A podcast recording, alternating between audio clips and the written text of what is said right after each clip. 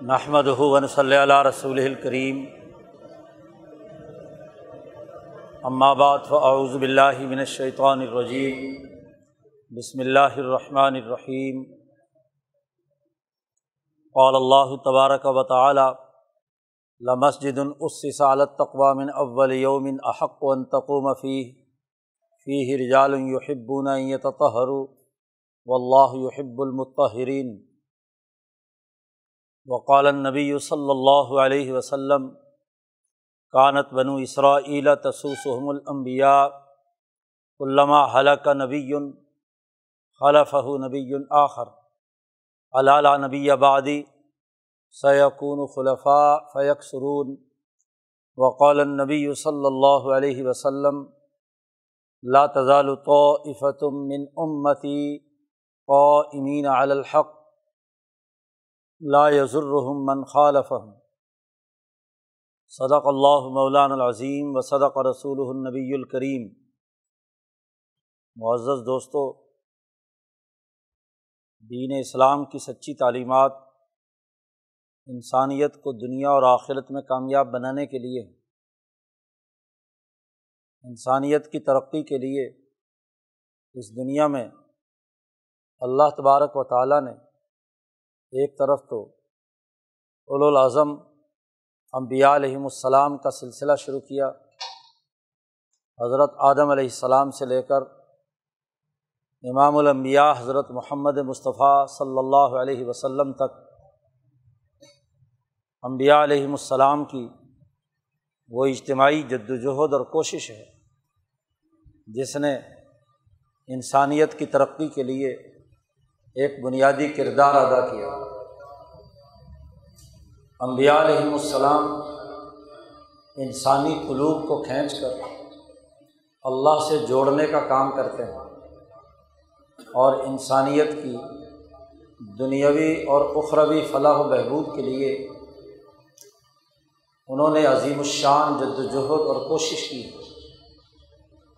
انسانیت کو ترقی دی۔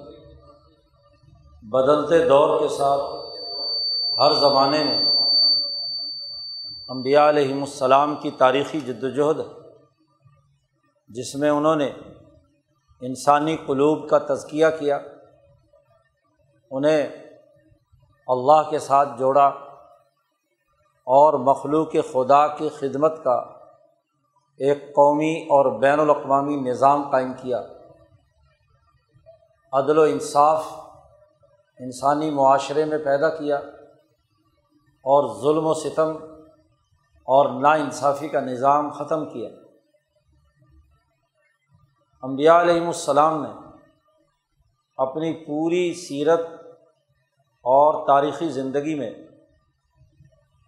ایسے اس قرۂۂ عرض پر مراکز بھی قائم کیے، جن مراکز کے ساتھ جڑ کر انسانیت، تعلیم و تربیت کے مراحل سے گزرے۔ یہ ایک بڑی بنیادی حقیقت جو دنیا بھر کے تمام انسانوں کے ہاتھ تسلیم شدہ ہے کہ سوسائٹی کی تشکیل کے لیے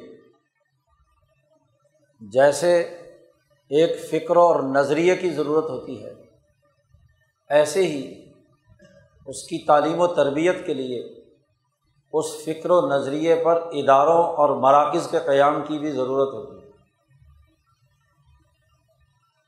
افراد کی تعلیم و تربیت، اساتذہ، طلباء اور ادارہ جاتی نظام سے وجود میں آتی ہے۔ ادارے نہ ہوں اسکول اور کالج نہ ہوں، مدارس و مراکز نہ ہوں، مساجد اور معابد نہ ہوں، تو تربیتی عمل نہیں ہوتا۔ آج جدید ترین دنیا میں بھی جو ملک، جو سماج جس فکر اور نظریے کو اپناتا ہے، اس فکر و نظریے کے فروغ کے لیے سکول اور مراکز، ادارے اور مدارس قائم کرتا ہے۔ تاکہ ایک ایسی اجتماعیت تشکیل دی جا سکے کہ جو اس فکر و نظریے پر سوسائٹی کی مفوضہ ذمہ داریوں کو بخوبی سر انجام دے سکے۔ اس میں مہارت پیدا ہو، صلاحیت اسے حاصل ہو، تربیت یافتہ ہو، وہ اس فکر و نظریے کو غالب کرنے کے لیے کردار ادا کرے۔ دنیا کی کوئی قوم، کوئی ملک، کوئی سماج ایسا نہیں کہ جو ترقی کے لیے اپنے مراکز اور مدارس قائم نہ کرے۔ چنانچہ یہی وجہ ہے کہ بالخصوص حضرت امام انسانیت ابراہیم علیہ السلام نے دنیا میں انسانیت کی تعلیم و تربیت کے دو بنیادی مراکز قائم کیے۔ بیت اللہ الحرام مکۃ المکرمہ اور بیت المقدس، مسجد اقسا ان دونوں مراکز کے ذریعے سے انسانیت کی تعلیم و تربیت کا اہتمام کیا گیا۔ حضرت ابراہیم علیہ السلام کے بعد، حضرت اسماعیل علیہ السلام اور ان کی اولاد میں حضور اقدس صلی اللہ علیہ وسلم تک مرکزیت مکۃ المکرمہ کو حاصل رہی۔ حتیٰ کہ بیت المقدس جو مکہ مکرمہ میں بیت اللہ الحرام کے چالیس سال بعد وجود میں آیا، اس کا مرکز المراکز بھی بیت اللہ الحرام تھا۔ اس وقت جو مسجد اقسا جو سب سے پہلے حضرت یعقوب علیہ السلام نے بنائی تھی، پھر حضرت سلیمان علیہ السلام نے اس کا ہیکل تعمیر کیا تھا، پھر حضرت ذکریہ علیہ السلام نے جس محراب کو آباد کیا تھا، جس کا تذکرہ قرآن حکیم نے کیا ہے، اس محراب کا، اس مسجد اقسا کا رخ بیت اللہ الحرام کی طرف ہے۔ آج جدید سائنسی تحقیقات سے یہ بات ثابت ہو چکی ہے کہ اس وقت جو محراب مسجد اقسا میں ہے، جس میں حضرت ذکریہ علیہ السلام عبادت کرتے تھے، اس محراب پر اگر گوگل کی بنیاد پر سرچ کیا جائے تو وہ سیدھا اس کا قبلہ بیت اللہ الحرام اس لیے اللہ پاک نے کہا، اول بیتم وضع الناسی سب سے پہلا جو مرکز اللہ نے بنایا ہے، وہ انسانیت کے لیے وہ مکہ مکرمہ ہے۔ للدی بے بک تھا تو مرکز پہلا یہ، اور پھر اس کے بعد دوسرا مرکز بیت المقدس۔ جس کے قبلے کا رخ بھی بیت اللہ الحرام کی طرف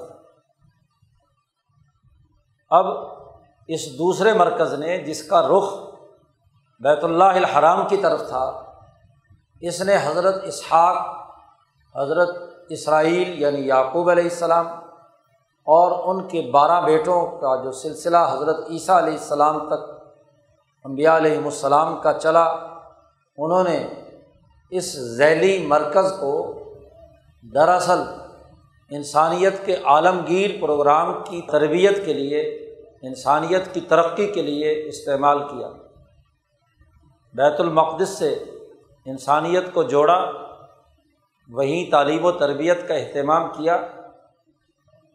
اور پھر ہر آنے والے نبی نے حضرت محمد مصطفیٰ صلی اللہ علیہ وسلم کے آمد کی خوشخبری سنائی۔ ہر ایک نے کہا کہ یہ عتیم امباد اسم احمد۔ خاص طور پر چونکہ حضرت عیسیٰ علیہ السلام کے فوراً بعد ہی، پانچ چھ سو سال نبی بعد ہی نبی اکرم صلی اللہ علیہ وسلم کی آمد تھی، قرآن نے ان کا تذکرہ کیا ہے۔ ورنہ تو جب اسماعیل علیہ السلام پیدا ہوئے تھے، تو حضرت ابراہیم علیہ السلام سے بتلا دیا تھا کہ اس بیٹے کے ذریعے سے میں ایک ایسی عظیم الشان شخصیت پیدا کروں گا جو پوری دنیا میں دین کے غلبے کے لیے کام کرے گی۔ اور ان کے بارہ بیٹے ہوں گے جو اس دین کو بین الاقوامی غلبے کے لیے کردار ادا کریں بارہ بیٹوں کا جو تذکرہ ہے، بارہ خلفاء کا، وہ دراصل اسی تناظر میں ہے وہ دراصل اسماعیل کی اولاد میں سے حضور صلی اللہ علیہ وسلم سے نسبت رکھنے والے قریشی ہیں، جن کے بارے میں حضور صلی اللہ علیہ وسلم نے فرمایا کہ لا یزال حاضت دین و عزیز منی ان حتیٰ اسن عشر خلیفتاً من قریش۔ کہ قریش میں سے بارہ سردار جب تک خلیفہ رہیں گے، یہ دین طاقتور اور غالب رہے گا۔ تو یہ بنیادی جو فکر اور عمل کا مرکز رہا ہے وہ بیت اللہ الحرام۔ اس مرکز کو آزاد کرانے اور اس پر ظلم و ستم کے سسٹم کو ختم کرنے کے لیے جیسے بیت المقدس نے ایک تاریخی کردار ادا کیا تھا، ایسے ہی مسجد نبوی نے نبی اکرم صلی اللہ علیہ وسلم کے مدینہ منورہ آمد کے بعد یہ کردار ادا کیا۔ اسی مسجد نبوی کی یا مسجد قبا کی جو بنیاد رکھی گئی، اسی کو قرآن حکیم نے اس آیت مبارکہ میں بیان کیا ہے، جو ابھی خطبے میں تلاوت کی گئی ہے کہ لمسجد اس سسا الطقوا بن اول یومن احق و انتقوم فی کہ آپ وہ مسجد جو پہلے دن سے تقوا کی بنیاد پر وجود میں آئی ہے، اس میں آپ کھڑے ہوں گے۔ اس کے علاوہ کسی مسجد میں آپ کھڑے نہیں ہوں خاص طور پر وہ مسجد جو تقوا کے علر رغم نفاق پر بنائی گئی یہ آیات مبارکہ اور اس سے پہلے کی آیات دراصل ان لوگوں کے لیے ہیں کہ جو بھی کوئی نیا مرکز قائم کرنے چلیں یا نئی مسجد بنانے لگیں، نئی جگہ ادارہ قائم کرنے چلیں تو ان کے لیے واضح اور دو ٹوک ہدایات ان آیات مبارکہ میں بیان کر دیں۔ اس لیے ہمیں ان آیات پر پورے طریقے سے غور و فکر کر کے اپنی نیت کو درست کرنے کا اہتمام کرنا چاہیے۔ یہ آیات مبارکہ اس وقت نازل ہوئیں۔ جب نبی کرم صلی اللہ علیہ وسلم غزبۂ تبوک سے واپس تشریف لا رہے تھے، تو یہ منافقین جن کا نفاق کھل کر سامنے آ رہا تھا، خاص طور پر تبوک سے واپسی کے بعد حضور صلی اللہ علیہ وسلم کے سامنے تمام منافقین کو کھول کر اللہ تبارک و تعالیٰ نے، بلکہ ناموں کی لسٹ فراہم کر دی تھی۔ حضرت حضیفت ابن الیمان رضی اللہ تعالیٰ عنہ فرماتے ہیں کہ نبی اکرم صلی اللہ علیہ وسلم نے منافقین کی پوری لسٹ مجھے بیان کر کے کہا تھا کہ دیکھو کسی کو بتانا نہیں۔ عمر فاروق رضی اللہ تعالیٰ نے ایک دفعہ پوچھا حذیفہ سے، ڈرتے ڈرتے کہ حذافہ سچ سچ بتا کہ کہیں میرا نام تو منافقوں میں شامل نہیں ہے۔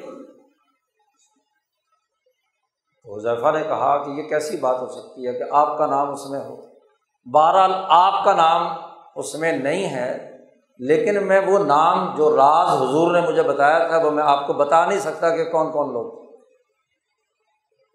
تو بات بڑی واضح سی تھی کہ نفاق اور ایمان حقیقی کے درمیان فرق اور امتیاز کرنے کا یہ اہم ترین موقع تھا۔ منافق کسے کہتے ہیں؟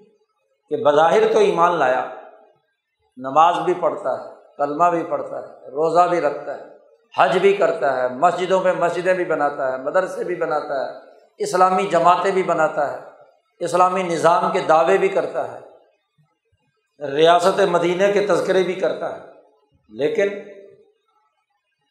اگر اس میں درج ذیل امراض موجود ہیں جو قرآن حکیم نے ان آیات مبارکہ میں بیان فرمائے ہیں، تو اس کو اپنے بارے میں سوچنا چاہیے۔ اس سے پہلے کی آیات میں اللہ پاک نے فرمایا ہے کہ ان الدی نتخذ مسجد ضرارم و کفرم و تفریقم بین المومنین و ارساد المن حارب اللہ و رسول من قبل. واقعہ یہ ہوا کہ آپ صلی اللہ علیہ وسلم جب غزبۂ تبوک سے واپس تشریف لا رہے تھے، تو مدینہ سے کچھ فاصلے پر تھے کہ وہ منافقین جو نفاق کی وجہ سے غزوہ تبوک میں شریک نہیں ہوئے تھے۔ تو ایسے لوگ جو اصل موقع سے غائب ہوں، وہ اپنی ایفیشنسی دکھانے کے لیے سامنے نمود و نمائش کے کام بڑے طریقے سے سر انجام دیتے ہیں تاکہ اگلا سمجھے کہ جی واہ جی واہ، بہت کام کرنے والا آدمی ہے یہ۔ تو ان منافقین میں سے ایک گروہ نے ایک مسجد کے نام سے ایک عمارت بنائی اور عمارت بنا کر آپ صلی اللہ علیہ وسلم سے مدینہ سے کچھ فاصلے پر، کچھ میل کے فاصلے پر حضور صلی اللہ علیہ وسلم تھے وہاں پہنچ گئے۔ انہوں نے جو مسجد بنائی تھی، وہ اسی راستے سے حضور نے گزر کر آگے مسجد نبوی میں جانا تھا۔ تو انہوں نے جا کر حضور صلی اللہ علیہ وسلم سے درخواست کی کہ اے اللہ کے رسول، ہمارے سے چونکہ مسجد نبوی بہت دور ہے، بسا اوقات کام کاج میں مشغولیت کی وجہ سے وہاں پہنچنا مشکل ہو جاتا ہے۔ تو ہم نے ایک مسجد بنائی ہے تاکہ یہاں پر اپنا نماز پڑھ لیا کریں جماعت کے ساتھ۔ اکیلے انفرادی طور پر پڑھنے کے بجائے جماعت سے نماز پڑھ لیا کریں۔ تو آپ مہربانی فرمائیں، آپ نے گزرنا تو وہیں سے ہے، تو ایک وقت کی نماز وہاں پڑھ کے اس کا افتتاح کر دیں۔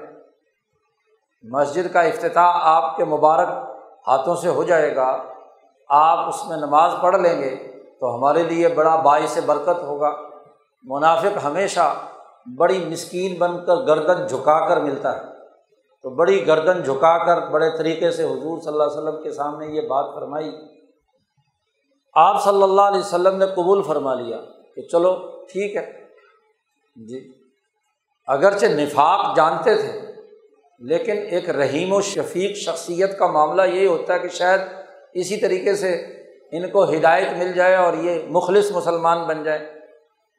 بجائے یہ کہ ان کا نفاق ان کے سامنے بیان کر دیا جائے۔ تو آپ صلی اللہ علیہ وسلم نے ارادہ فرما لیا۔ فوراً ہی اللہ پاک کی طرف سے یہ آیات مبارکہ نازل ہوئی۔ اور آپ صلی اللہ علیہ وسلم کو حکم دے دیا گیا کہ آپ اس مسجد میں نہیں جائیں۔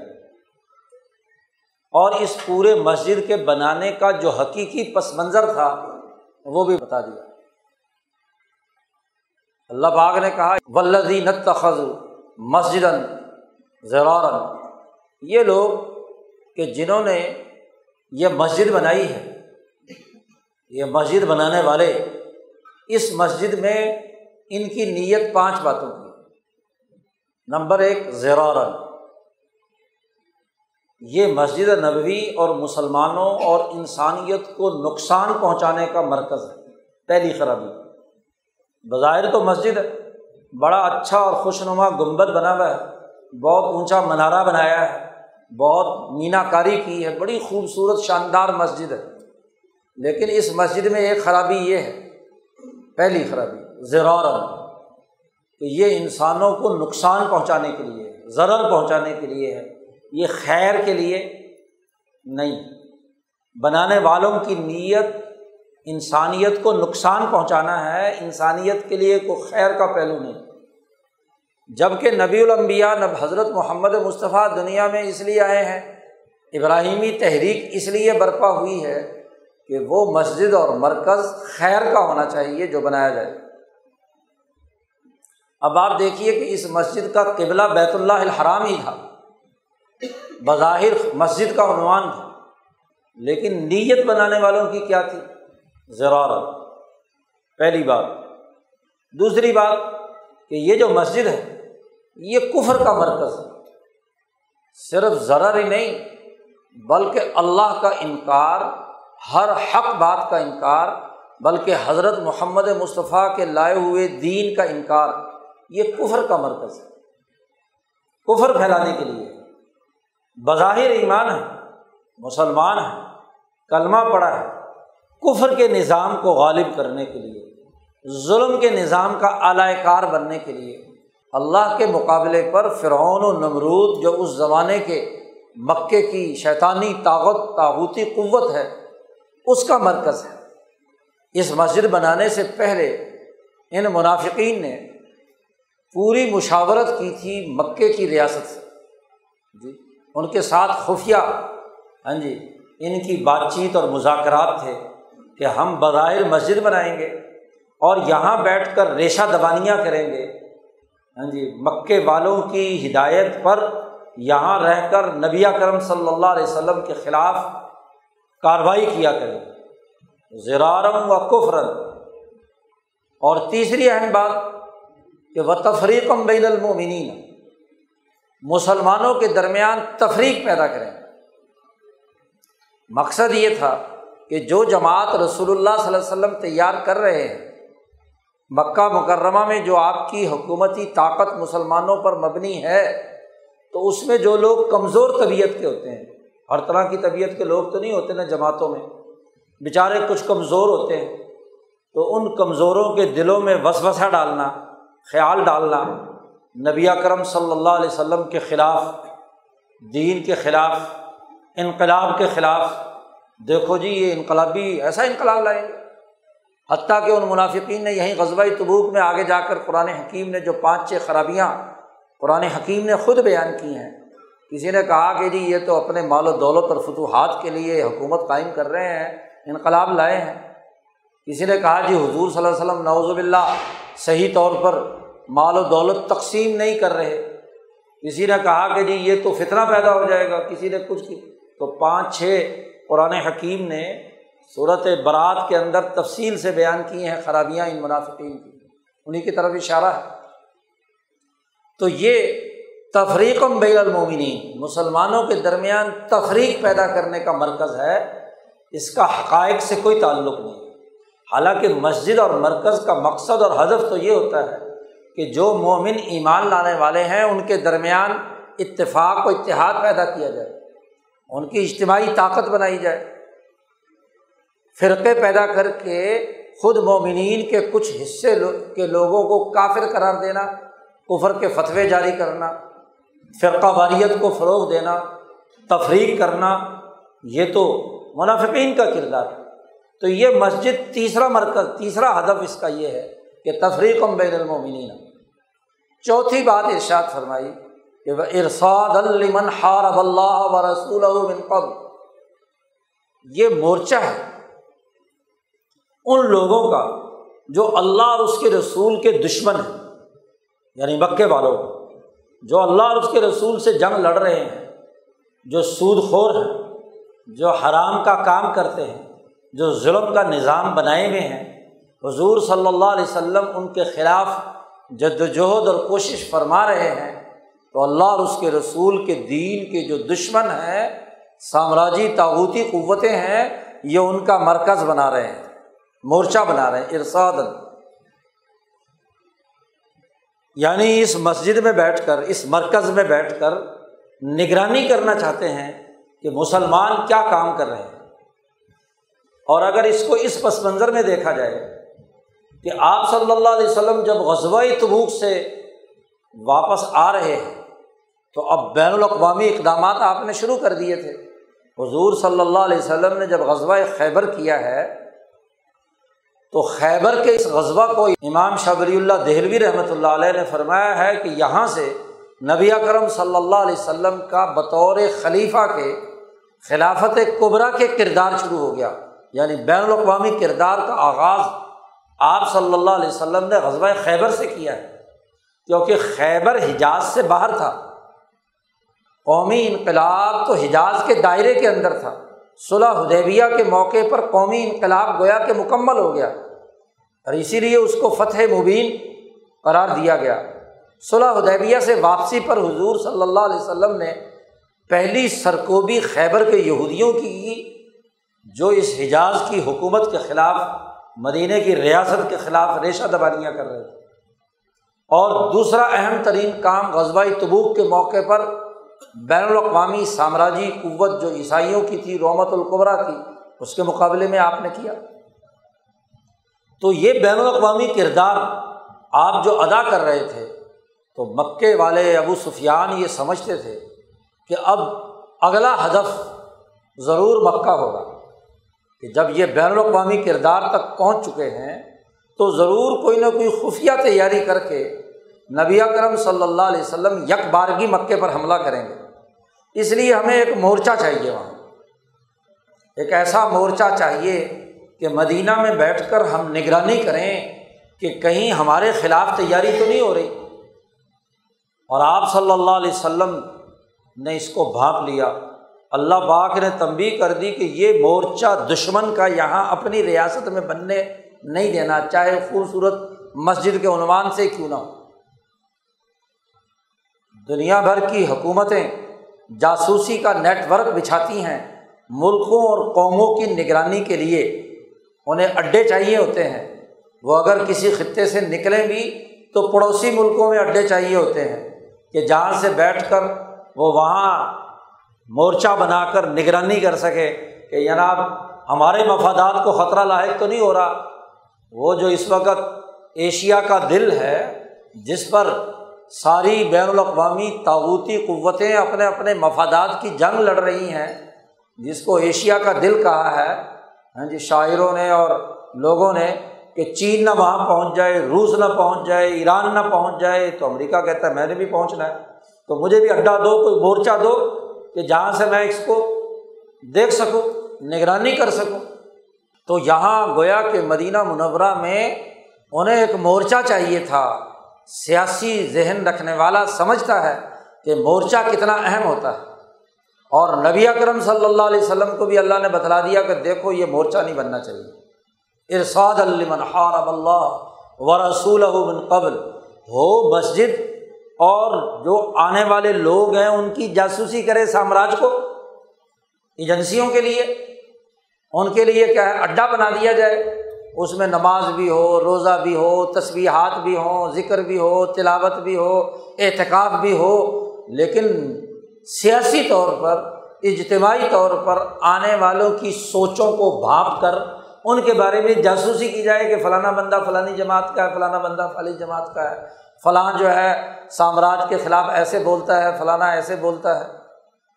تو یہ سیاسیات کے اندر اس کی بڑی اہمیت کہ ارساد المن حرب اللہ و رسول بن قبل۔ اور پانچویں ایک اور بات بھی، کہ یہ چار خرابیاں بھی ہیں۔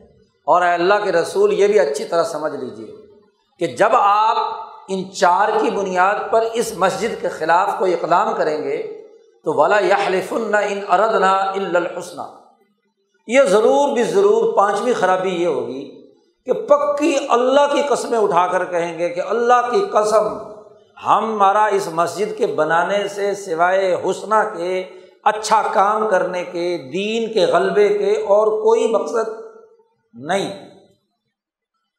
بڑی تاکید کا جملہ اللہ نے کہا لا خلیف لام بھی تاکید کا، نون ثقیلا بھی تاکید کا، ضرور بھی ضرور قسم بھی کس کی اٹھائیں گے؟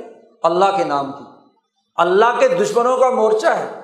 اللہ کے ساتھ کفر کر رہے ہیں۔ جی اللہ کے دین کی مخالفت کے لیے ہے۔ اللہ پر ایمان لانے والے مومنین میں تفریق کا مرکز ہے۔ انسانیت کے نقصان کا مرکز ہے۔ لیکن پکی قسمیں کھا کر کہیں گے، ان اردنا الحسن اللہ پاک نے اس کے جواب میں کہا بلّہ عالم اللہ تعالیٰ اچھی طرح جانتا ہے کہ ان لکا زبون کہ پکے جھوٹے ہیں۔ اپنی قسم اٹھانے میں پکے جھوٹے ہیں، جھوٹ بولتے ہیں۔ یہ جتنی چاہے مرضی قسمیں اٹھائیں، یہ بالکل جھوٹ بول رہے ہیں۔ لکا زبون پانچ خرابیاں قرآن نے کہا ہے، جس مرکز کے بنانے والوں کے دماغ میں یہ نیتیں ہوں کہ انسانیت کو نقصان پہنچانا ہے، مسلمانوں کے درمیان تفریق پیدا کرنی ہے، اللہ اور اس کے لائے ہوئے دین کا انکار کرنا ہے، اللہ اور اس کے رسول کے دشمن سامراجی تعوتی قوتوں کا، اس کو مورچہ اور اڈا اور جاسوسی کا مرکز بنانا ہے۔ اور جھوٹی قسمیں اٹھا کر کہنا ہے کہ ہم تو صرف نیکی کے لیے بنا رہے ہیں۔ حلق سے اوپر اوپر بڑی قسمیں اور قسم بھی اللہ کی اٹھا کر کہنا۔ یہ مرکز بناتے وقت کسی جماعت کے دماغ میں ان پانچ باتوں میں سے کوئی بات ہے یا پانچوں کی پانچوں ہیں۔ حضور صلی اللہ علیہ وسلم کے زمانے میں تو ان منافقین میں یہ پانچوں باتیں منکل وجوہ پائی جاتی تھی اور اگر بعد میں بنانے والوں کو چونکہ یا وہی تو آنے سے رہی۔ جی تو ان میں سے کوئی ایک مرض بھی موجود ہے، دو مرض موجود ہیں یا تین مرض موجود ہیں۔ تو یاد رکھو، اس مسجد کے بارے میں، ایسے مرکز کے بارے میں صاف طور پر اللہ نے کہہ دیا کہ لا تکم فی ابدن اے محمد صلی اللہ علیہ وسلم، آپ اس مسجد میں داخل ہی نہیں ہوں گے۔ ایسی مسجد میں آپ کا داخلہ بند ہے۔ ایسے مرکز میں نہیں آپ جائیں گے۔ بلکہ نبی اکرم صلی اللہ علیہ وسلم کو حکم دے دیا گیا کہ چونکہ یہ دشمن کا مورچہ بن رہا ہے، جاسوسی کا اڈا بن رہا ہے کفر کا مرکز بن رہا ہے۔ یہاں مسلمان جماعت میں تفریق پیدا کر کے بندے توڑ کر سامراج کے لیے ایجنٹ پیدا کرنے کا مرکز بنایا جا رہا ہے۔ اس لیے اس کو کیا ہے؟ بالکل صفائی ہستی سے بٹھا دیا گیا۔ آپ کے مدینہ منورہ میں داخل ہونے سے پہلے پہلے اس کی اینٹ سے اینٹ بجا دی جائے۔ صفایا کر دو۔ اس طرح صفایا کر دو کہ زمین پر اس کا نام و نشان بھی نہیں ہونا چاہیے۔ جیسے ہی آیات مبارکہ نازل ہوئیں تو حضرت محمد مصطفیٰ صلی اللہ علیہ وسلم نے ایک جماعت کی ذمہ داری لگائی کہ جاؤ اس مسجد کو توڑ دو۔ جو مسجد کی نام سے عمارت بنائی گئی ہے، اس کا حقیقی مسجد سے کوئی تعلق نہیں، اس کی دیواریں ڈھا دو، اس کی چھتیں ختم کر دو، اس کی بنیادیں تک کھود کر بالکل زمین ہموار کر دو، جیسا کہ یہاں کوئی عمارت تھی ہی نہیں۔ فارغ کر دو۔ اور حضور صلی اللہ علیہ وسلم سے کہا، لا تکم فی بدل آپ نے اس میں ایک منٹ کے لیے بھی کھڑا نہیں، اور ہمیشہ ہمیشہ آبادن ہمیشہ ہمیشہ اس نام کا، اس طرح کا کوئی بھی مرکز بنے، آپ نے وہاں نہیں جانا۔ کہاں جانا ہے آپ نے؟ لمسجد اس عالت تقوا من اول یوم. احق و انتقوم فی آپ اس مسجد میں جو سب سے پہلے دن سے ہی تقوا کے اصول پر بنی ہے آپ اس میں جائیں گے۔ جی؟ اب راستے میں مسجد نبوی میں جانے سے پہلے مسجد قبا آتی تھی۔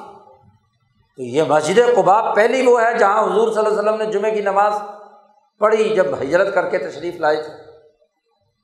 تو یہ مسجد مراد ہے۔ یا بعض مفسرین کے یہاں مسجد نبوی ہے جو نبی کرم صلی اللہ علیہ وسلم نے جب حضرت ہاں جی ابو ایوب انصاری رضی اللہ تعالیٰ عنہ کے جو مکانات کے وہاں آپ نے قیام فرمایا، آپ کی ننیحال تھی، اور وہاں مسجد نبوی جو بالکل سینٹر پلیس تھا مدینہ منورہ کا، وہاں آپ صلی اللہ علیہ وسلم نے بنائی تھی۔ اپنے پیسوں سے خریدنے کی پوری نیت کے ساتھ۔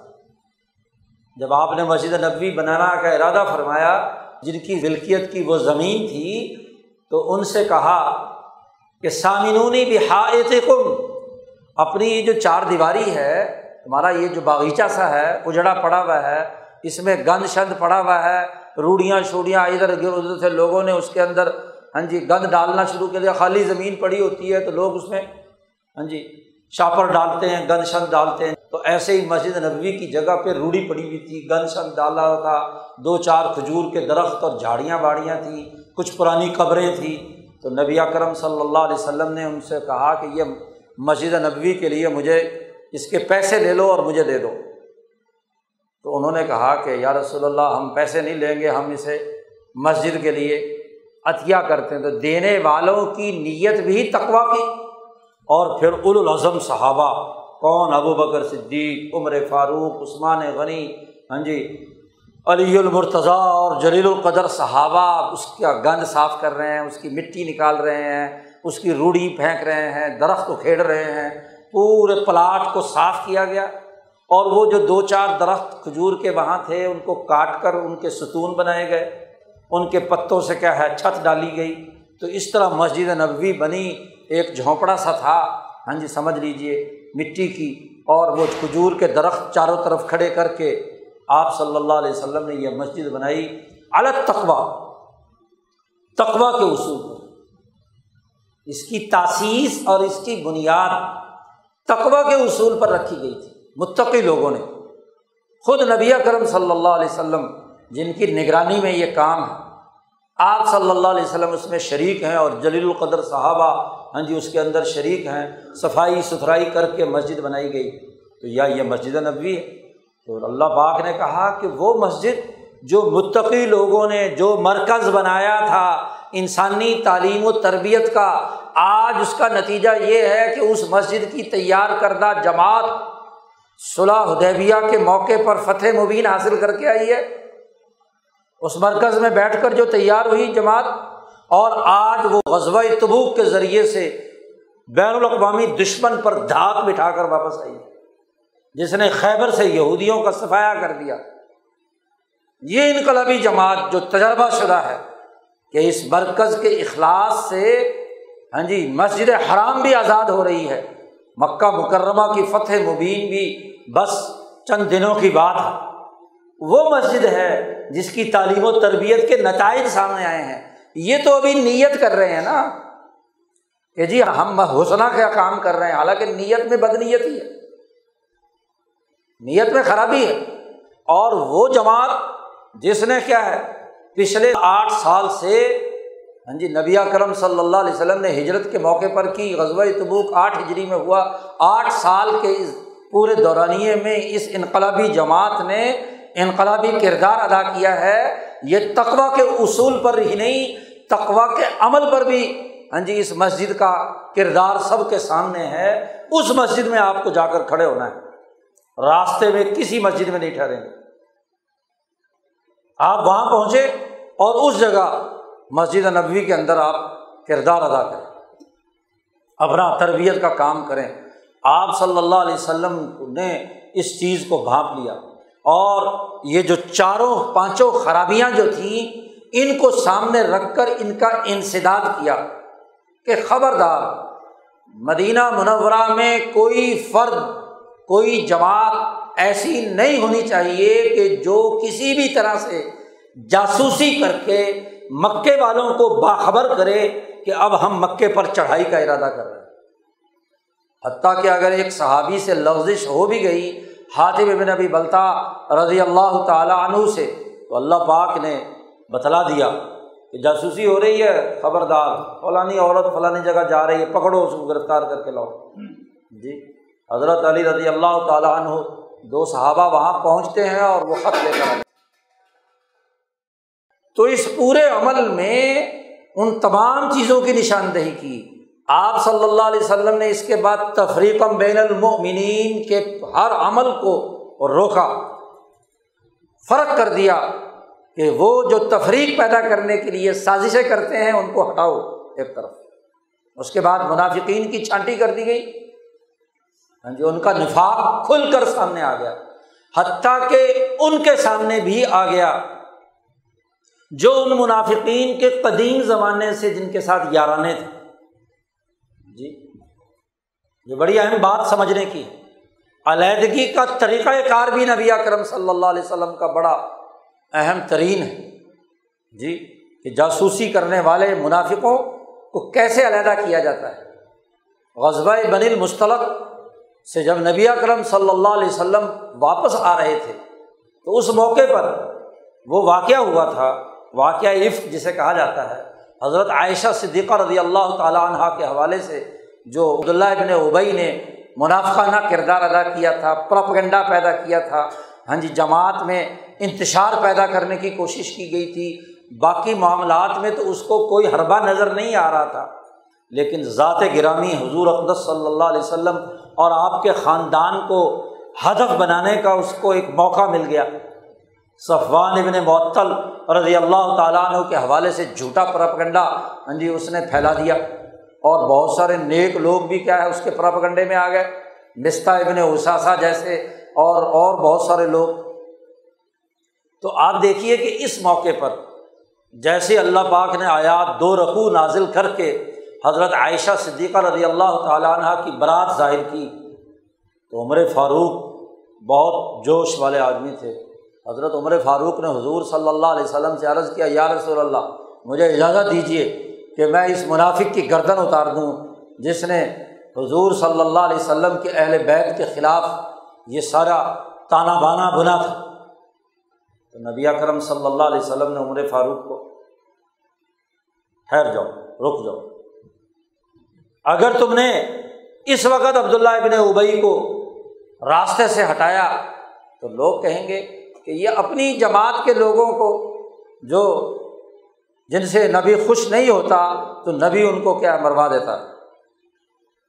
یہ نہیں ہونا چاہیے۔ اور پھر ایسا موقع آیا کہ ایک آدمی کی جو خوب سے بات نہیں ہوتی ہے، وہ ہر انسان کے ساتھ ہوتی ہے۔ اس کے ساتھ بڑے یارانے تھے، قبیلے کے جو انصاری تھے، بعض ان کے بڑے دوستانہ تعلقات تھے، وہ سمجھتے تھے کہ یہ منافق نہیں ہے، بس ایسے ہی ہاں جی بعض دفعہ شرارت ورارت کرتا ہے۔ تو ان کے ساتھ جب معاملات پیش آئے، تو ان کے سامنے وہ منافقین کھل کر سامنے آ گئے۔ اور پھر وہ خود ہی عبداللہ ابن ابئی کو سب لوگ برا بھلا کہنے لگے اور اس کا نفاق کھل کر سامنے آیا۔ تو عمر فاروق کو حضور صلی اللہ علیہ وسلم نے بلایا اور عمر فاروق کہتے ہیں، مجھ سے کہا ہے عمر کیا تیرا طریقہ منافقین کو دور کرنے کا بہتر تھا یا میرا طریقہ؟ اگر تو تشدد کا کردار ادا کرتا، تو اس کا منفی اثر ہونا تھا کہ جو بیچارے سیدھے سادے سے اس کے ساتھ جڑے ہوئے تھے، وہ بھی باہر ہو جاتے۔ اور جو میں نے طریقہ اختیار کیا کہ جو منافق اور بد بخت ہوتا ہے بدنیت ہوتا ہے اس کی بدنیتی ایستا ایستا اپنے قریبی لوگوں کے ساتھ بھی ظاہر ہونا شروع ہو جاتی ہے۔ کیونکہ ان کے ساتھ بھی تو وہ مخلص نہیں ہوتا۔ ان سے بھی اس وقت تک جڑا رہتا ہے جب تک وہ اس کو پیسے دیتے رہتے ہیں۔ تعلقات بنائے رکھتے ہیں۔ کیوں جی؟ اس وقت تک تعلق ہوتا ہے۔ اس کے بعد کیا ہے؟ ان سے بھی کیا ہے؟ مفادات غائب ہو جاتے ہیں تو پھر ان سے بھی کیا ہے؟ وہی حرکتیں کرنا شروع کر دیتا ہے، لوٹ مار کے۔ تو منافقین کو الگ کیا، جماعت کو بالکل خالص کر لیا۔ مدینہ میں جتنے یہودی قبائل تھے، نکال باہر کر دیے۔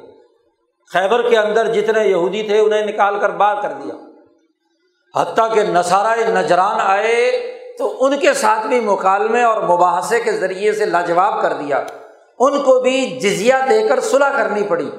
حالانکہ ساٹھ بڑے بڑے تورات کے حافظ، بڑے بڑے عیسائی آئے۔ ان کی شکست بھی کھل کر سامنے آ گئی۔ تو اس مرکز نے بیٹھ کر تمام فکری حملے، تمام جتنے شیطانی عملی کردار تھے، جتنے نفاق سے متعلق عمل تھے، اس تمام کو اس مرکز نے نبی اکرم صلی اللہ علیہ وسلم کی قیادت کے ذریعے سے صاف کیا۔ اور پھر جب اس مرکز کی نیابت ابو بکر صدیق رضی اللہ تعالیٰ عنہ کے پاس آئی پھر حضرت عمر فاروق، حضرت عثمان کے پاس آئی تو انہوں نے اسی طرز پر جماعت کی حفاظت کی اور اس مرکز کی حفاظت کی۔ تو اس مرکز میں آپ جائیں گے، اس کے علاوہ کسی اور مرکز میں نہیں جائیں گے۔ یہ آیت مبارکہ صرف اس موقع کے لیے نازل ہو کر دنیا سے منسوخ ہو کر نہیں چلی گئی۔ آج بھی ہیں، قیامت تک کے لیے قرآن پاک اور ہر پڑھنے والے مومن کو ان آیات کے تناظر میں اپنے افکار، اپنے اعمال اور اپنی نیات کا جائزہ لینا چاہیے۔ خاص طور پر ان آیات کے تناظر میں جو مسلمان جماعت کوئی نیا مرکز بنانے چلے، نئی مسجد تعمیر کرنے چلے، نیا ادارہ بنانے چلے، اس کے لیے اس پورے آیات مبارکہ میں واضح ہدایات دے دی۔ کہ پانچ باتیں نہیں ہونی چاہیے۔ وہ مرکز انسانیت کے نفع کا ہو۔ جی نفع انسانیت کے لیے ہو۔ کل انسانیت کے فائدے کی سوچ کا مرکز ہو۔ وہاں انسانیت کے درمیان طبقات پیدا کرنے کا عمل نہ ہو۔ یہ سرمایہ دار ہے، یہ جاگیردار ہے، یہ غریب ہے، یہ فلاں ہے، یہ فلاں ہے۔ انسان انسان ہے اور اللہ کے یہاں وہ معزز ہے۔ ولاقد کر رمنا بنی آدم، ہم نے تمام انسانوں کو معزز اور مکرم بنایا ہے۔ انسانوں کے انسانی حقوق پورا کرنے کا مرکز ہے۔ نبی اکرم صلی اللہ علیہ وسلم مدینہ مرورہ میں ایک جگہ تشریف فرما تھے، ایک جنازہ آ رہا ہے۔ اور اس جنازے کو دیکھ کر حضور صلی اللہ علیہ وسلم اٹھ کھڑے ہوئے۔ قریب آیا تو صحابہ نے عرض کیا، یا رسول اللہ، یہ تو یہودی کا جنازہ ہے۔ آپ کھڑے ہو۔ گئے بخاری شریف میں روایت ہے۔ نبی کرم صلی اللہ علیہ وسلم نے فرمایا کہ کیا یہ انسان نہیں ہے؟ انسان تو ہے۔ کفر اس کا اپنی جگہ پر۔ یہودیت ہونا اپنی جگہ پر۔ لیکن انسان ہے۔ تو انسان کا بھی تو ایک احترام ہے نا۔ اس کے اس کفر سے تو نفرت ہے۔ اس کی اس یہودیت سے تو نفرت ہے۔ لیکن ایک انسان ہے، تو انسان کا احترام، اس کی عزت وہ تو لازمی ہے۔ مسجد نبوی کے مرکز کے باہر ایک بوڑھا یہودی بھیک مانگ رہا ہے۔ عمر فاروق باہر نکلتے ہیں جمعہ پڑھا کے۔ اور اس بوڑھے یہودی پر نظر پڑتی ہے کہ بھیک مانگ رہا ہے، کیوں مانگ رہا ہے؟ بلاؤ اس کو۔ پوچھا کہ کیوں بھیک مانگ رہے؟ اس نے کہا، اے امیر المومنین جب تک میرے ہاتھ جوان تھے، میں مدینہ میں رہتا ہوں۔ میں جب تک جوان تھا، محنت مزدوری کرتا تھا، کماتا تھا، اور بیت المال کو جو مجھ پر ٹیکس عائد ہے، جزیے کا وہ دیتا تھا۔ لیکن اب بوڑھا ہو گیا، کام کاج نہیں کر سکتا۔ سرکاری اہلکار مجھ سے ہاں جی سالانہ جزیہ مانگتے ہیں۔ تو میں کہاں سے دوں؟ کھانے پینے کی چیزیں تو سب مجھے مل گئی لیکن اگر میں جزیہ نہیں ادا کرتا تو سرکاری اہلکار تو نہیں چھوڑتے، وہ تو نام تمہارا لسٹ میں ہے ٹیکس دینے والے میں سے تمہاری لسٹ میں شامل ہو، اور تم نے ٹیکس نہیں دیا۔ عمر فاروق رضی اللہ تعالیٰ نے صحابہ کو دوبارہ جمع کیا، مشاورت کی اور ہدایت جاری کی۔ بیت المال سے کہ یہ بھوکا ہے، اس کے گھر میں ہاں جی یہ چیزیں پہنچاؤ۔ اور آئندہ سے کسی بوڑھے غیر مسلم پر، بچے پر، عورت پر، کسی غیر مسلم مذہبی رہنما پر کوئی ٹیکس نہیں۔ کیونکہ وہ کام نہیں کرتا۔ جو لوگ کام کاج کرتے ہیں، ہماری ریاست میں تجارت کرتے ہیں، کاشتکاری کرتے ہیں، ٹیکس تو ان پر ہونا چاہیے۔ تو اب یہ انسانی مسئلہ ہے نا۔ تو کرم نہ منی آدم، مرکز کے لیے تقوا ہونا ضروری ہے۔ اس آیت میں تقوا واضح ہو گیا کہ تقوا کیا ہے، نمبر ایک۔ کہ زرار انسانیت کے لیے نہیں، نفع انسانیت کا مرکز ہونا چاہیے۔ نمبر ایک۔ دوسری بات کہ وہ کفر کا مرکز نہ ہو، بلکہ جو کچھ اللہ اور اس کے رسول کا حکم ہے، شریعت آئی ہے، اس کے سامنے سر تسلیم خم کر کے اس ایمان کو غالب کرنے کا مرکز ہو، کفر پھیلانے کا مرکز۔ وہ کفر پھیلانے کا ذریعہ نہ بنے، لوگوں کو بدل کر کے ہاں جی ایمان سے دور کرنے اور کافر کافر کے فتوے داغنے کا مرکز نہ ہو۔ فلانا بھی کافر فلانا بھی کافر فلانا بھی کافر۔ سپیکر کھولو اور فتوے داغنا شروع کر دو۔ لوگوں کو کافر بنانے کا مرکز بنانا ہے یا لوگوں کو مومن بنانے کا مرکز بنانا ہے؟ تقوا کا دوسرا اصول یہ ہے کہ ایسی مسجد، ایسا مرکز ہو کہ جہاں لوگوں کو کافر بنانے کے بجائے مومن بنانے کا کام کیا جائے۔ تیسری بات تفریقم بین المومنین نہ ہو۔ مسلمانوں کے درمیان جو صدق دل سے ایمان لے آئے ہیں، ان تمام کے درمیان فرقہ وارانہ مباحث کا مرکز نہ ہو۔ ہاں جی عقیدے کے جھگڑے فلاں جھگڑے، فرقوں کے جھگڑے، فرقے کی بنیاد پر مرکز نہیں ہونا چاہیے۔ حق اور سچ بات بیان کی جائے، جو مانتا ہے مانے، نہ مانتا ہے تو نہیں صحیح۔ اس کے اوپر ہاں جی فرقہ باریت اور گروہیت پیدا کرنا اور خاص طور پر وہ گروہیت جو سرمایہ داری اور غریبوں کے درمیان ہے۔ باقی فرقہ باریتوں پر آج کل سب کی نظر ہوتی ہے، لیکن اس تفرقے کے اوپر کہ سرمایہ داروں کی حمایت جی ان کے لیے تو وہ مسجد اور مسجد والوں کے تمام دروازے کھلے ہوتے ہیں۔ اور بیچارہ کوئی غریب اور کمزور اور ضعیف آدمی مسجد میں آ جائے تو اس کی تو کوئی ایسی پیچھے ہٹو پیچھے ہٹو پیچھے ہٹو۔ بلکہ ماشاء اللہ اب تو مسجد مراکز میں ہاں جی اگلی صفحے خاص طور پر ہاں جی بڑے بڑے مراکز میں، اگلی صفحے جمعے یا عیدین یا اہم ترین عبادتوں کے موقع پر، اگلی دو چار صفوں کے مسلح تو سرمایہ دار پیسوں سے خریدتے ہیں۔ جی بولیاں لگتی ہیں۔ ہاں جی چلے جاؤ۔ ہاں جی بڑے بڑے مراکز میں۔ تو وہاں جی چونکہ ثواب پچاس ہزار کا ہے، لاکھ کا ہے، تو پھر وہ چاہتے ہیں، بڑے بڑے سرمایہ دار آتے بعد میں ہیں۔ اور جناب والا، ان کے اہلکار جو کچھ لوگ وہاں پر بیٹھے ہوئے ہوتے ہیں آگے ہاں جی مسلح امام کے قریب قریب کی صفوں میں، تو وہ وہاں مسلح بکتا ہے۔ پانچ سو ریال میں، ہزار ریال میں، دس ہزار ریال میں ہاں جی، جیسا جیسا وقت، جیسا جیسا موقع ہو اس پر، تو وہ جیسے سواریاں گاڑی کے اندر بیٹھی ہوتی ہیں نا لوگوں کو بے وقوف بنانے کے لیے جی گاڑی بھری ہوئی ہے، بس ایک سواری کی کمی ہے۔ ایک سواری آتی ہے تو وہ اٹھ کے دوسری چلی جاتی ہے۔ ایسے ہی وہ سواریاں اٹھتی رہتی ہیں وہاں سے اور وہ سرمایہ دار آ کر بیٹھتے رہتے ہیں۔ ہاں جی؟ تو اس طرح کا کیا ہے؟ دھندا نہیں ہونا چاہیے۔ طبقاتی نظام ایک ہی صف میں کھڑے ہو گئے، محمود و ایاز۔ نہ کوئی بندہ رہا، نہ کوئی بندہ نواز۔ غریب ہو، امیر ہو، جو آ گیا پہلے، وہ آ کر کیا ہے؟ اگر عثمان نبی اللہ تعالیٰ عنہ جیسے ہاں جی امیر آدمی جمعے کے اندر لیٹ آتے ہیں اور حضرت عمر فاروق خطبہ دے رہے ہیں اور انہوں نے کہا، لوگوں کو کیا ہو گیا کہ لوگ دیر سے آتے ہیں؟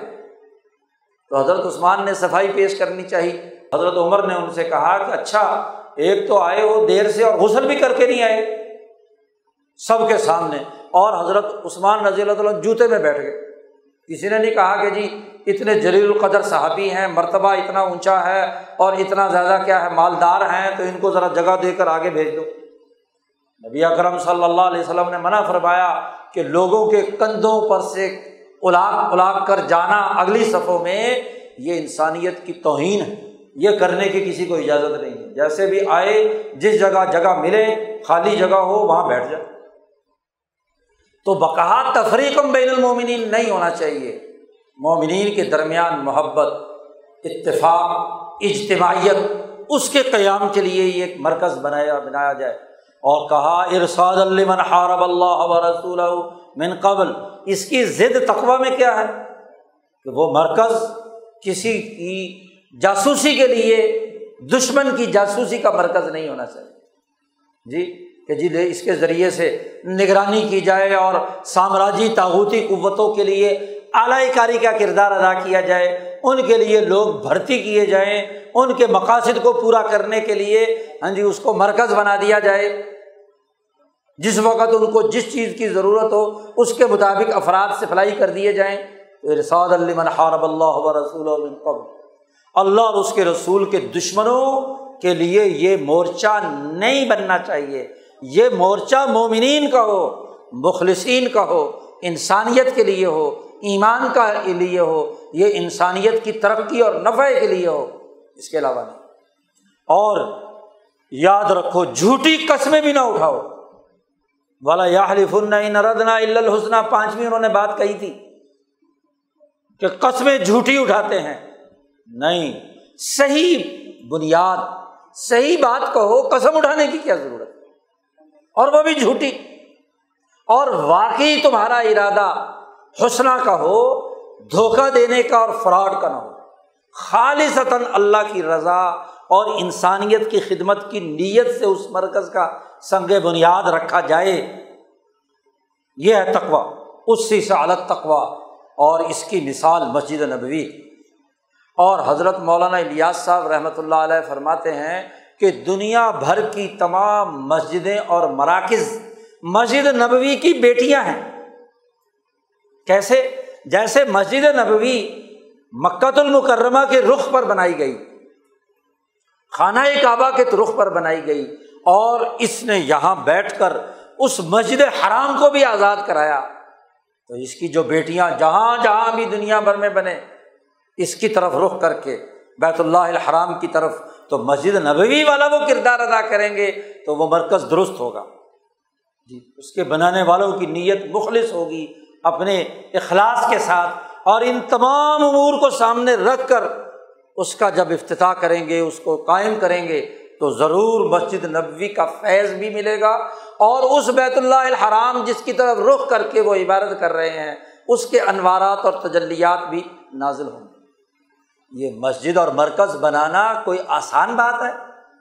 مسجد اور مرکز بنانا اینٹوں کی عمارت صرف نہیں، یاد رکھو، اینٹوں کی عمارت تو ان منافقین نے بھی بنائی تھی۔ حضور صلی اللہ علیہ وسلم نے اس مسجد زرار کو کیا ہے؟ بنیاد سے اکھڑوا کر پھینک دیا۔ تو مسجد کی عمارتیں یا میٹیریل یا ڈھانچہ جو ہے، یہ مسجد نہیں ہے۔ مسجد دراصل اس عالمگیر بین الاقوامی نظام کے نیٹ ورک کا حصہ ہے جو مالا اعلیٰ سے، بیت المعمور سے، بیت اللہ الحرام پر جو نیٹ ورک جاری ہے۔ اور وہ بیت اللہ الحرام کا وہ نیٹ ورک پوری دنیا میں مساجد کے ساتھ جو جڑا ہوا ہے۔ وہ نور الہی، جو عرش الہی سے بیت المعمور پر نازل ہوتا ہے اور بیت المعمور سے بیت اللہ الحرام پر آتا ہے۔ اور بیت اللہ الحرام سے ہر اس مسجد کی طرف جاتا ہے جو مسجد بیت اللہ الحرام کی طرف رخ کر کر بنائی جاتی ہے۔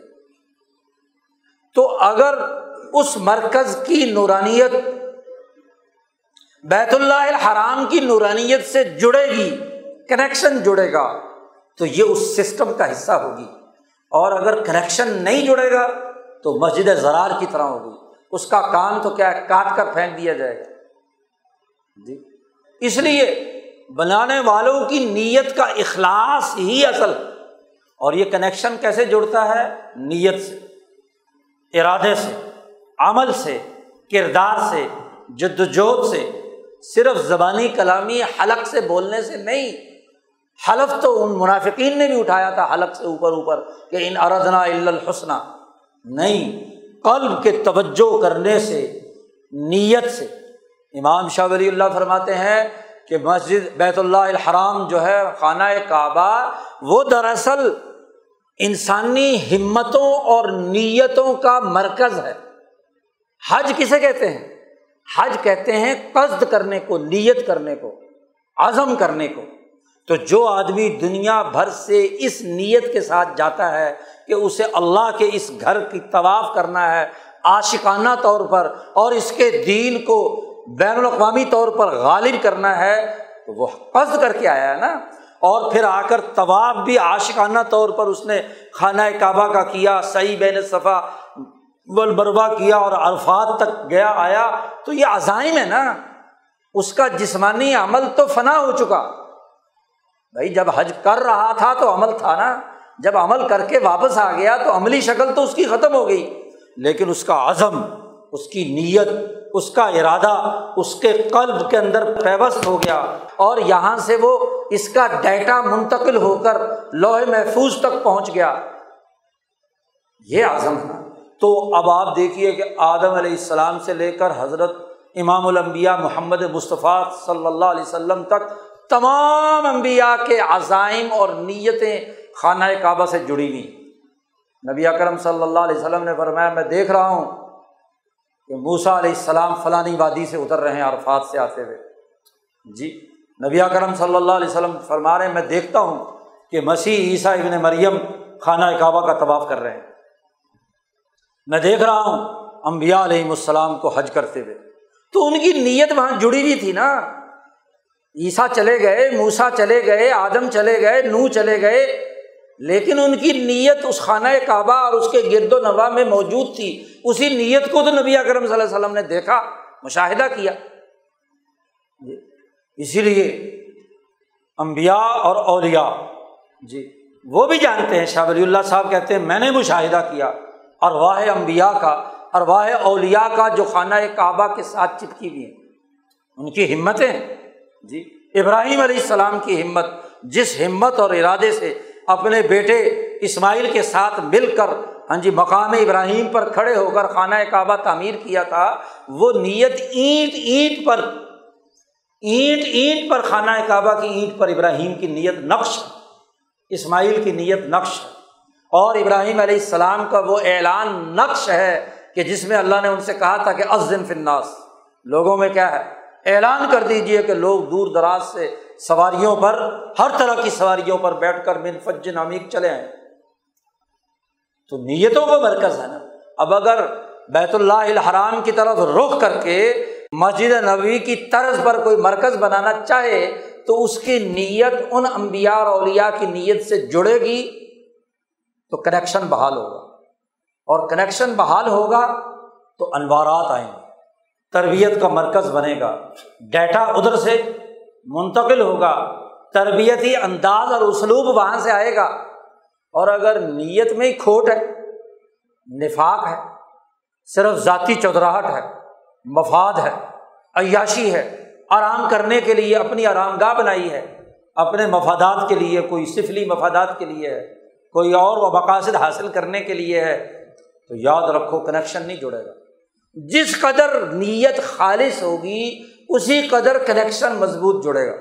اور جس قدر نیت کے اندر کھوٹ ہوگا اتنا ہی اس کنیکشن کے اندر ایرر آئے۔ گا درمیان میں کسی شیطانی نیٹ ورک سے کہیں جڑ گیا تو وہاں ہاں جی جو چیز اصل آ رہی تھی، اس کی جگہ پہ کچھ اور نشر ہونا شروع ہو جائے گا۔ کوئی جناب درمیان میں دوسرا اشتہار شیطان داخل کر دے گا۔ داخل کرنے کے بڑے موقع ہوتے ہیں۔ اور یاد رکھیے، ایک بات بہت اچھی طریقے سے سمجھ لینا چاہیے۔ امام شاہ ولی اللہ دہلوی نے بڑی اہم بات فرمائی۔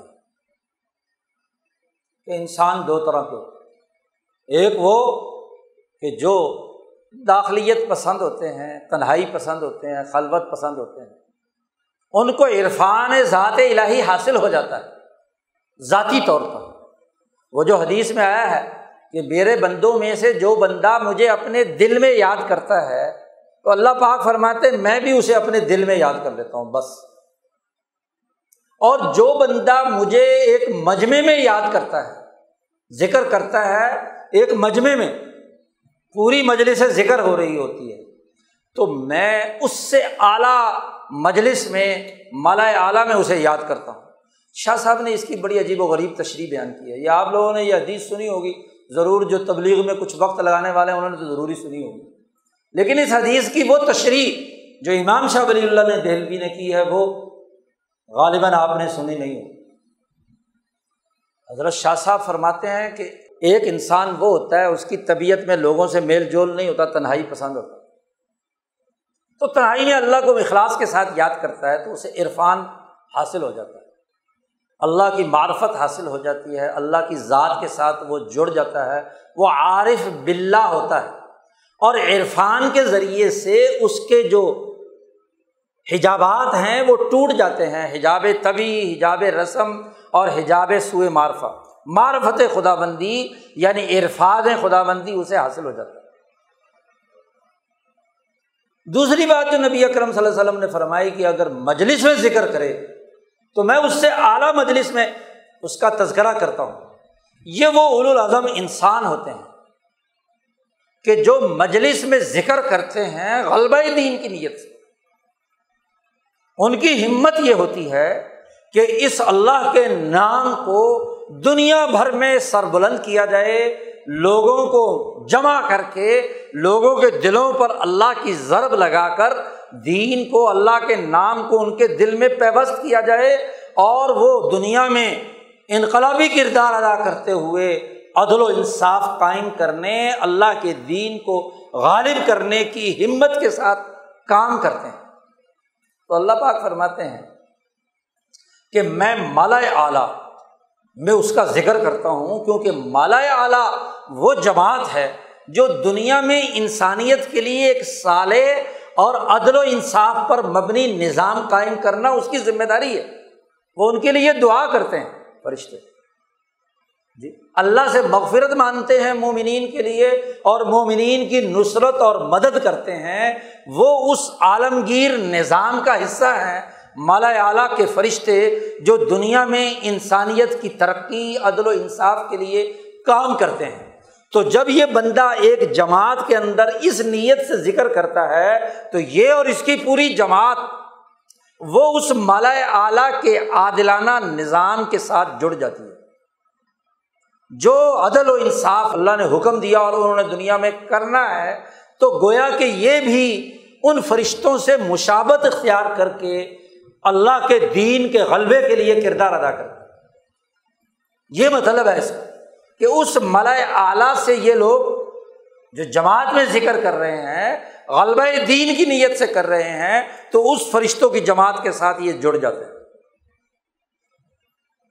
تو اللہ پاک ان کا ذکر اس پورے مالا اعلیٰ کے اندر کرتا ہے تاکہ اس کے ساتھ جڑ کر اور پھر مالا اعلیٰ کو حکم دیتا ہے کہ یہ سچی اور مخلص جماعت اس کی مرد کرو، اس کی نصرت کرو، اس کی امداد کرو، ان کے دلوں کو مضبوط بناؤ، ان کی مجلس کو اپنے پروں سے ڈھانپ لو۔ حفت ہم الملائی کا فرشتے کو حکم دیا جاتا ہے کہ اپنے پروں سے انہیں ڈھانپ لو۔ حتیٰ کہ اسی اجتماع میں کوئی آدمی ایسا بیٹھا ہوا ہے کہ جو ذکر کی نیت سے نہیں آیا لیکن بیٹھ گیا، انہوں نے کہا، چلو جی باقی ذکر کر رہے ہیں تو چلو میں بھی۔ تو فرشتے کہتے ہیں، اللہ میاں، یہ تو ذکر کی نیت سے نہیں آیا۔ اللہ میاں نے کہا گا، نہیں نہیں، ایک ایسی جماعت میں کہ جو نیک لوگوں کے پاس بیٹھا ہوا تھا، لا یشقا جلیس ہم ان کے بیٹھنے والے کو میں بدبخت نہیں بنا سکتا، اس کو بھی چلو معاف کرو جی۔ تو اجتماعی ذکر۔ کا لیکن یہاں ایک اور بڑا اہم نقطے کی طرف بھی شاہ صاحب نے اشارہ کیا ہے۔ شاہ صاحب نے فرمایا کہ بسا اوقات ایک آدمی عارف بلّہ تو ہوتا ہے، معرفت الہی میں تو بہت اونچے درجے پر ہوتا ہے، لیکن غلبہ دین کے کام نہ کرنے کی وجہ سے وہ حجابات تو اس کے ٹوٹ جاتے ہیں۔ لیکن غلبہ دین کا کام نہ کرنے کی وجہ سے وہ کم درجے پہ رہتا جی؟ اور کتنے ہی ایسے لوگ ہیں کہ جو دین کی نصرت اور اجتماعی غلبے کے لیے تو کام کرتے ہیں، لیکن ان کے حجابات نہیں ٹوٹتے۔ حجابات نہیں ٹوٹتے، حجاب تباہ بھی کبھی کبھی آ جاتا ہے، حجاب رسم دباؤ بھی آ جاتا ہے۔ کیوں؟ کہ جب وہ انسانوں میں انسانوں کے ساتھ رہ کر ان کو عدل و انصاف کے لیے تیار کریں گے ایک بڑے نظریے کے لیے، تو ہر طرح کے لوگوں سے تعلق ہوگا نا۔ اچھوں سے بھی، بروں سے بھی۔ تو بسا اوقات ان کے زیر اثر کوئی بات طبی طور پر آ جائے گی، رسمی طور پر آ جائے گی۔ ہاں جی ویسے تو عارف بلّہ ہوں گے۔ ہاں جی دین کے غلبے کے لیے کام کر رہے ہوں گے، لیکن حجابات میں سے کبھی نہ کبھی کوئی نہ کوئی حجاب اس پر اثر انداز ہو جاتا ہے۔ اس لیے جامع فرد وہ ہے کہ جو اپنے حجابات کو بھی دفاع کر کے کنٹرول کرے اور ناصر لی دین اللہ بھی ہو۔ جی اور خاص طور پر جو غلبہ دین کے لیے کام کرنے والے ہیں، وہ اپنے حجابات پر نظر رکھیں۔ کہ کہیں حجاب اجتماعی کام کر رہے ہیں، لیکن حجاب ہاں جی اجتماعی کام کرتے ہوئے کہیں نہ کہیں کوئی نفسانی بات تو داخل نہیں ہوگی۔ نفس کا دھواں تو نہیں اس میں آ گیا، کیونکہ جب آدمی اجتماعی کام کرتا ہے، جماعت کا حصہ ہوتا ہے اور ہر جماعت ٹیم لیڈر اور ٹیم ممبر پر مشتمل ہوتی ہے۔ تو ٹیم لیڈر کے دل میں خاص طور پر اتنا مجمع آدمی کا استقبال کرے تو انسان کا نفس آسمان پر پہنچتا ہے، حجاب تبھی آ سکتا ہے نا۔ جی اور اتنے بندے ہاتھ چومنے والے ہوں تو پھر روپے پیسے کا مطالبہ بھی کیا ہے؟ حجاب طبی کے طور پر، حجاب رسم کے طور پر آستہ رسم بنی ہوئی ہے پیروں کو پیسے دینے کی، چلو جی پیسے مجھے بھی ملنے چاہیے۔ جی جا پرستی کا مرض پیدا ہو سکتا ہے، لیکن یاد رکھو ولی اللہ جماعت، امام شاہ ولی اللہ دہلوی نے اپنے ماننے والوں کے لیے جو بات لازمی قرار دی ہے، خاص طور پر جو اجتماعیت کے لیے کام کر رہے ہیں۔ کہ وہ اپنے ان حجابات پر نظر رکھیں انسانوں کے ساتھ میل جول، دعوت اور تربیت کے عمل کی وجہ سے انسانوں سے میل جول ناگزیر ہے۔ اس ناگزیر عمل کے ہوتے ہوئے اپنے نفس کی وہ کمزوریاں جو بسا اوقات طبی جذبے سے، بسا اوقات رسم کی وجہ سے، بسا اوقات کسی غلط فہمی کی وجہ سے سوئے فہمی کی وجہ سے انسان سے سرزد ہوتی ہیں۔ تو ہر سطح کا لیڈر ایک یونٹ کے صدر سے لے کر اوپر تک کا ہر فرد اپنے نفس پر نگاہ رکھے کہ کہیں کسی حجاب کے زیر اثر تو کام نہیں ہوگا مجھ سے۔ اپنے نفس کا جائزہ لے۔ جی حجابات پر نظر رکھنا غلبہ دین بہت اونچے درجے کا کام ہے۔ اللہ تعالیٰ اس سے خوش ہوتا ہے۔ اس انتظامی نیٹ ورک کے ساتھ جڑ جاتا ہے جو مالا اعلیٰ کی طرف سے آئے ہیں۔ لیکن آپ کو پتا ہے کہ مالا اعلیٰ کے فرشتوں میں تو نفس ہوتا ہی نہیں۔ وہاں حجاب تباہ کیا ہوگا؟ وہاں حجاب رسم کیا ہوگا؟ تو اگر تشب و بال ملاکوت اختیار کرنا ہے جی اس نظام کا حصہ بننا ہے، تو اعلیٰ معیار صحابہ کا۔ اسی لیے کہا آمین کما آمن الناس۔ ایمان لاؤ جیسے صحابہ ایمان لائے کہ ان کے یہاں اگر اس طرح کی کوئی کیفیت وقتی طور پر ہوئی اور ہونا کوئی بری بات نہیں ہے، اس کا مستقل طور پر عادت بن جانا یہ غلط بات ہے۔ جی طبی طور پر خیالات کا آنا کوئی برا نہیں۔ وہ تو جب تک انسان میں حیوانیت ہے اور لوگوں سے میل جول ہے، ایسے وسوسے اور خیالات آ سکتے ہیں، بلکہ آتے رہیں گے، لیکن ان کو ختم کرنا ہاں جی ان کی مزاحمت کرنا یہ اس کے درجات کو مزید بلند کر دیتا ہے۔ جو نبی اکرم صلی اللہ علیہ وسلم نے فرمایا، بلکہ اللہ نے فرمایا کہ جب بندہ سے توبہ ٹوٹتی ہے، دوبارہ توبہ کرتا ہے، تو میں اس کے درجے بڑھا دیتا ہوں۔ کیونکہ مزاحمت کی ہے۔ تو جو اجتماعی کام کرنے والے لوگ ہیں، ان کے اوپر حجابات میں سے کوئی حجاب ضرور حملہ آور ہوتا ہے، یاد رکھو، نفس ہے۔ لیکن اس نفس کو توڑنا، اس کی مزاحمت کرنا، اس کی بات نہ ماننا اور جو اجتماعی مفاد ہے، اجتماعی طور پر کام ہے، میرٹ پر جو کام کی بات ہے، افراد کے درمیان تعلقات ہیں، انہیں برقرار رکھنا یہ درجات کو بلند کرنے کا باعث بنتا ہے۔ اس لیے خالی ایسا عارف جو ناصر علی دین اللہ نہ ہو، اجتماعی کام نہ کرے اور خالی ایسا ناصر جس میں عرفان کی بات اور حجابات کو توڑنے کرنے کی نیت نہ ہو، تو ان دونوں کے مقابلے میں جامع ترین فرد وہ ہے جو عرفان کے ساتھ ساتھ جی ناصر دین اللہ غلبہ دین کے لیے بھی کام کرے، تنہائی میں بھی ذکر کرے اور مجمع اور اجتماع میں بھی ذکر کرے۔ اور دونوں ذکروں کا مقصد ہدف، غلبہ دین ہو۔ اور جو مرکز بنایا جائے خاص طور پر اس مرکز کے کرتا دھرتا، ان کے لیے بڑا لازمی ہے۔ کام کاج کرنے والوں کو بڑا لازمی ہے کہ وہ ان دونوں چیزوں کی رعایت رکھے نفسانی خواہشات اجتماعی کاموں کے اندر داخل نہیں ہونی چاہیے۔ اور اجتماعی کاموں کو عدل و انصاف کے میرٹ پر، بغیر کسی ہاں جی حجاب کے سر انجام دینا اور کام کا مقصد غلبہ دین کا مقصد اللہ کی رضا اور اس کے رسول صلی اللہ علیہ وسلم کی خوش ندی ہو۔ باقی دنیا ناراض ہوتی ہے تو ناراض ہو، خوش ہوتی ہے تو خوش ہو، اس سے کوئی پرواہ اس کے سامنے نہ ہو۔